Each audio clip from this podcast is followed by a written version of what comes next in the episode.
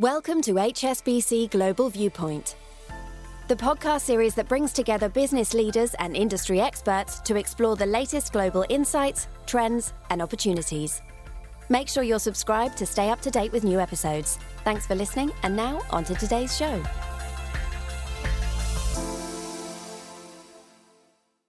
This HSBC Global Research podcast was recorded for publication on the 16th of February 2023. All the disclosures and disclaimers associated with it must be viewed on the link attached to your media player. Hello and welcome everybody to this week's Macro Viewpoint, our window on the top research from the team here at HSBC Global Research. I'm Piers Butler in London. And I'm Aline Van Dyne in New York. Coming up this week, Jing Liu, our chief economist for Greater China, tells us what's behind faster than expected growth after the lifting of COVID restrictions just over a month ago. European Union policymakers are training their regulatory powers on EV batteries. A new directive is taking aim at the main minerals in them. We'll be exploring the winners and losers in the supply chain.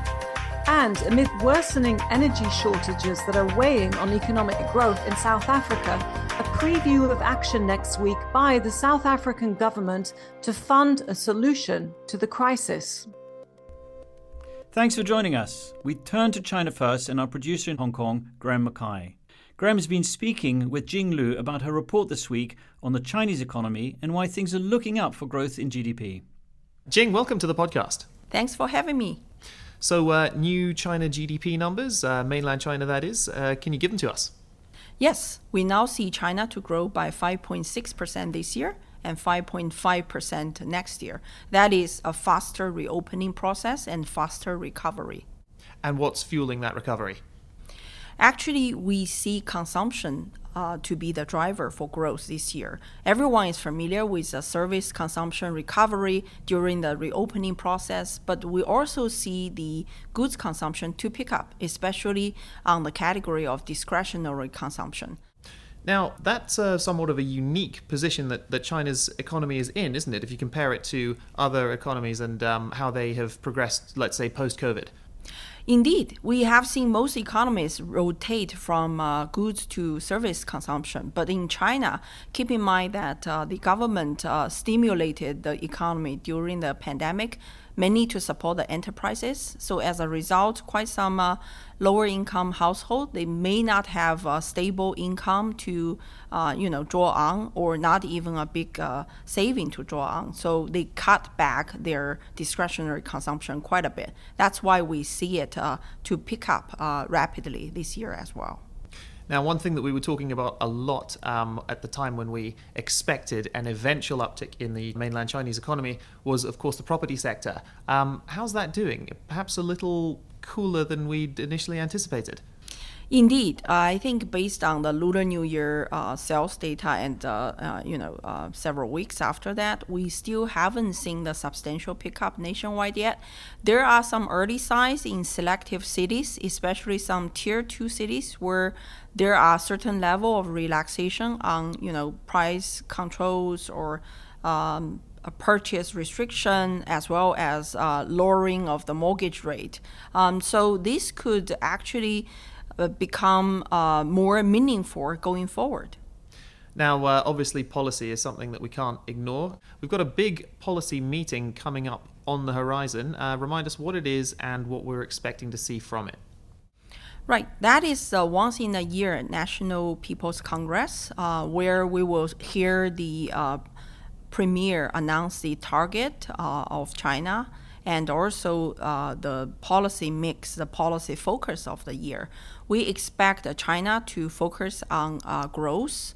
Uh, and getting the economy back on track. So, uh, in regard of that, we expect the fiscal policy to uh, take the lead. And actually, now we see the fiscal deficit likely to be um, around 3.2 percent, and also a higher local government special bonds, uh, likely around 4 trillion um, than last year. So these are examples of expansionary policies the government could still um, implement in order to st- uh, stabilize the economy.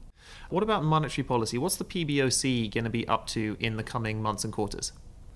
Right. PBOC will continue its uh, prudential monetary policy with an easing bias, we believe, and it will do so mainly through the quantitative tools such as triple R cut and likely more structural monetary tools uh, in order to inject the liquidity. So that's uh, basically in line with the pro growth mindset we talked about just now.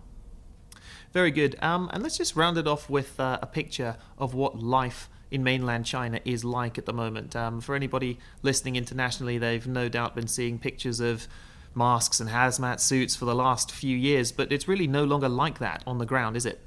Yeah, uh, we actually seen in quite some cities, uh, at least uh, half of the people no longer choose to wear mask, and there's no mandatory mask requirement either.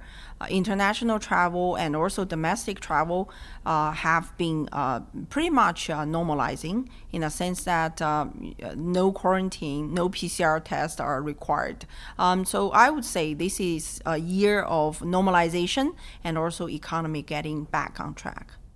Very good. Um, just uh, before you go, Jing, a little plug from all of us here in the multimedia department at Global Research. If you do want to know more about China's reopening and our new economic forecast, do give a listen to our other podcast, Under the Banyan Tree, recorded here in Hong Kong with Jing and Harold van der Linde. Jing, thank you very much indeed. Thank you. And as Graham mentioned there, Under the Banyan Tree can be found on Apple and Spotify on the HSBC Global Viewpoint channel.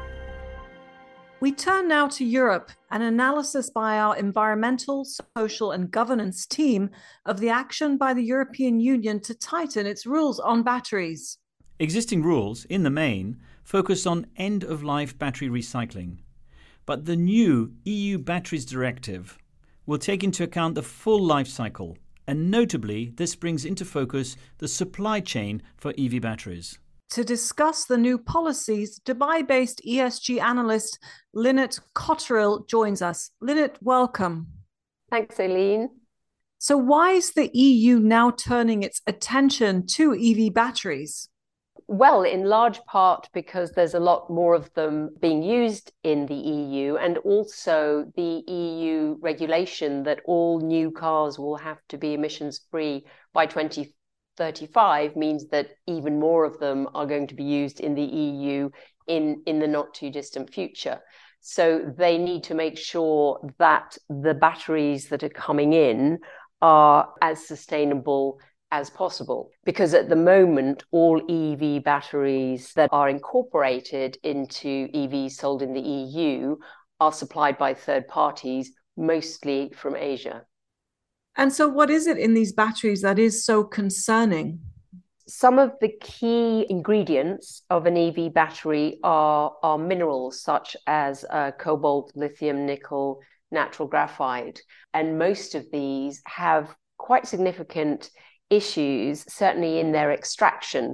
So, whether it's environmental issues such as a huge drawdown on the water reserves in the area in which they're mined, um, for example, in Chile, or for cobalt, more social issues, there's a lot of artisanal mining that goes on um, of cobalt in in the Congo, for example. And in the artisanal mining, it's mom and pop operations essentially, but there's a lot of child labor involved, and clearly, you know, there's no environmental protections or regulations or standards around that sort of mining. So there's pretty significant ESG issues around the supply of these these very critical minerals that go into these batteries. As you noted in your report, this directive builds on previous rules that really focused on recycling aspects of batteries and the carbon footprint. Tell us about that. Correct, um, and and the battery regulations in the EU um, they're not really they're not actually specific to EV. They apply to all batteries, um, but they have been getting tighter. So in the previous iteration of the EU battery rules, um, there was no um, no mention of of the supply chain. They focused very much on the carbon footprint of the battery and the end of life, you know, the recycling of it, etc., etc. So what's really new is this focus on the mineral supply chain, and they've they've named four minerals, um, which is cobalt, nickel, lithium, and natural graphite that companies are going to have to do due diligence on the supply chain all the way back to the extraction. So, all the way from digging it out of the ground through the refining, through the processing, um, into the battery and delivery to the EV car manufacturer. So effectively, the EU is requiring battery makers to adhere to an entire set of standards. Correct. They will have to um, put in place due diligence policy, policies, and a lot of that is around traceability. So, you know, making sure that they know absolutely where this mineral was dug out of the, the ground, where it was refined, where it was processed, every step of the way from it being dug out of the ground to arriving in the battery in their vehicle. So it's really going to be shining a very bright spotlight on the supply chain of these minerals. So, what's the impact of these changes? It's going to put in place a pretty high entry barrier for battery manufacturers serving the EU market. So, it will favor those companies who've already put in place responsible sourcing policies largely because they've known this type of regulation is it, you know it's been coming down the pipe it will also favor ev manufacturers who have started to take more control of their battery supply chain so whether that's through building their own battery factories or putting in place partnerships and agreements around um, mineral supply on the recycling side, 80% of battery recycling capacity globally currently sits in China. Probably the regulation will encourage some of that recycling capacity to shift from China to the EU itself. And Lynette, how soon will this begin to take effect? The due diligence requirements will kick in two years after um, entry into force of the regulation. So we're looking at sometime in 2025. Um, and for those companies that have already moved in anticipation of this regulation, they're probably going to be in, in, in reasonable shape. Those who haven't even started, they will really need to start motoring to get everything in place within the two year timeframe. Lynette, thank you for joining us. Thank you. From batteries, we turn to brownouts and worsening energy shortages in South Africa. More may become known next week when the South African government unveils its 2023 budget. The expected bailout of the state run energy company Eskom may have huge implications on growth in South Africa and government finances. For more, David Faulkner joins us from South Africa. David, welcome. Thanks, Piers. David, in terms of this 2023 budget, uh, it's fair to say that the budget shortfall has shown some improvement of late, uh, but the macro and fiscal pressures have hardened in recent months, and that's giving for a more challenging outlook. Can you set the scene for us? Well, we'd certainly seen some improvement in in fiscal dynamics. You'd had the the deficit come down from almost 10% of GDP at the height of the COVID pandemic uh, down below 5%, we think, for the current fiscal year. But as we go forward, we see a number of challenges uh, coming coming to the fore. The, the principal one really is the worsening that we've seen in terms of uh, load shedding, which is what South Africa uses to, to, to term power cuts. They are, are extremely severe and they've become much more persistent. So, Eskom, which is a state owned energy company, it's a monopoly in terms of energy provision in the country. It's introduced a, a range of rolling blackouts uh, over recent years that have got, got a lot worse. At the moment, we're seeing repeated stage six load shedding. This is when uh, Eskom take 6,000 megawatts of demand off the grid. That's the equivalent of 20% of demand. And it leads to power cuts that range from six to 10 hours a day. And this is having a debilitating impact on the economy. Uh, and the outlook for growth as both households and businesses face uh, the, these shortages. That growth headwind is certainly then filtering into a weaker outlook for government revenues. And it's also being exacerbated in an environment where commodity prices have come down. And we think the windfall from higher commodity prices, stronger terms of trade for fiscal revenues that supported that improvement in the budget deficit in recent years is now turning and raising some question marks about the outlook for uh, the fiscal metrics. So, if we can drill down on Eskom, um, it's it's not a new issue. This is a result of several years of underinvestment. So, we've been experiencing periodic uh, power cuts really since since 2007, but they've got a lot worse uh, in the past uh, two or three years. Um, it is the function of a, a range of issues, principally the fact that Eskom uh, has a aging fleet of power stations, most of which were built in the 1960s and 70s, uh, that have been very poorly maintained uh, over a long time horizon and therefore are breaking down repeatedly. So at the moment, we face around about a third of the fleet of power stations being off for unplanned reasons, uh, equipment failure, breakdowns, and not being able to supply a secure uh, energy supply to, to, to the country. Um, and that chronic lack of investment has meant that this situation has just got re- progressively worse, weighing heavily on the economic outlook. And so, if the government provides more funding to Eskom, that has a knock on effect on everything else and ultimately worsens the outlook for the budget deficit? So, we now see uh, the government putting an additional 20 billion rands into Eskom. At the moment, they've already committed to putting just over 20 billion rands into Eskom as well. So that's a total of 40 billion rands. Uh, a big chunk of this will be to, to uh, for diesel use to alleviate the worst of, of the load shedding. Uh, but that's around about 0.6% of GDP, and it will place an upward pressure on the size of the fiscal shortfall. So you've updated your forecast for budget uh, deficits. Uh, can, can you just tell us what they are now?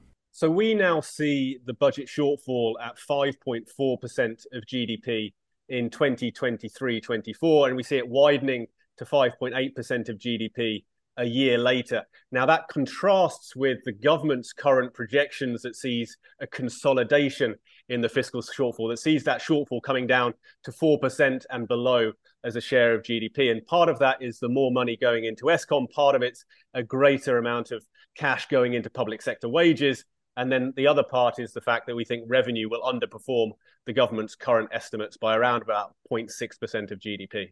So, if the global economy does recover, that's clearly going to alleviate some of these pressures. But surely South Africa needs to implement uh, structural reforms as well?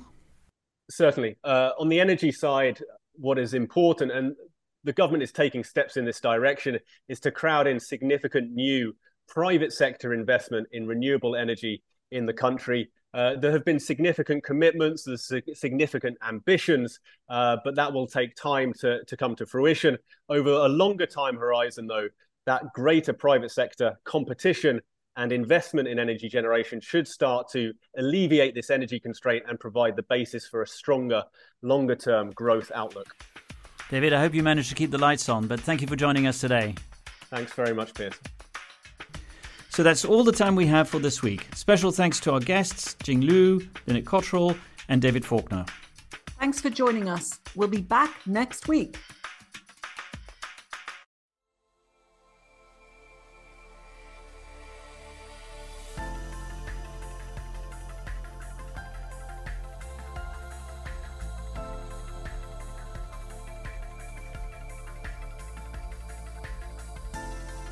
Thank you for joining us at HSBC Global Viewpoint.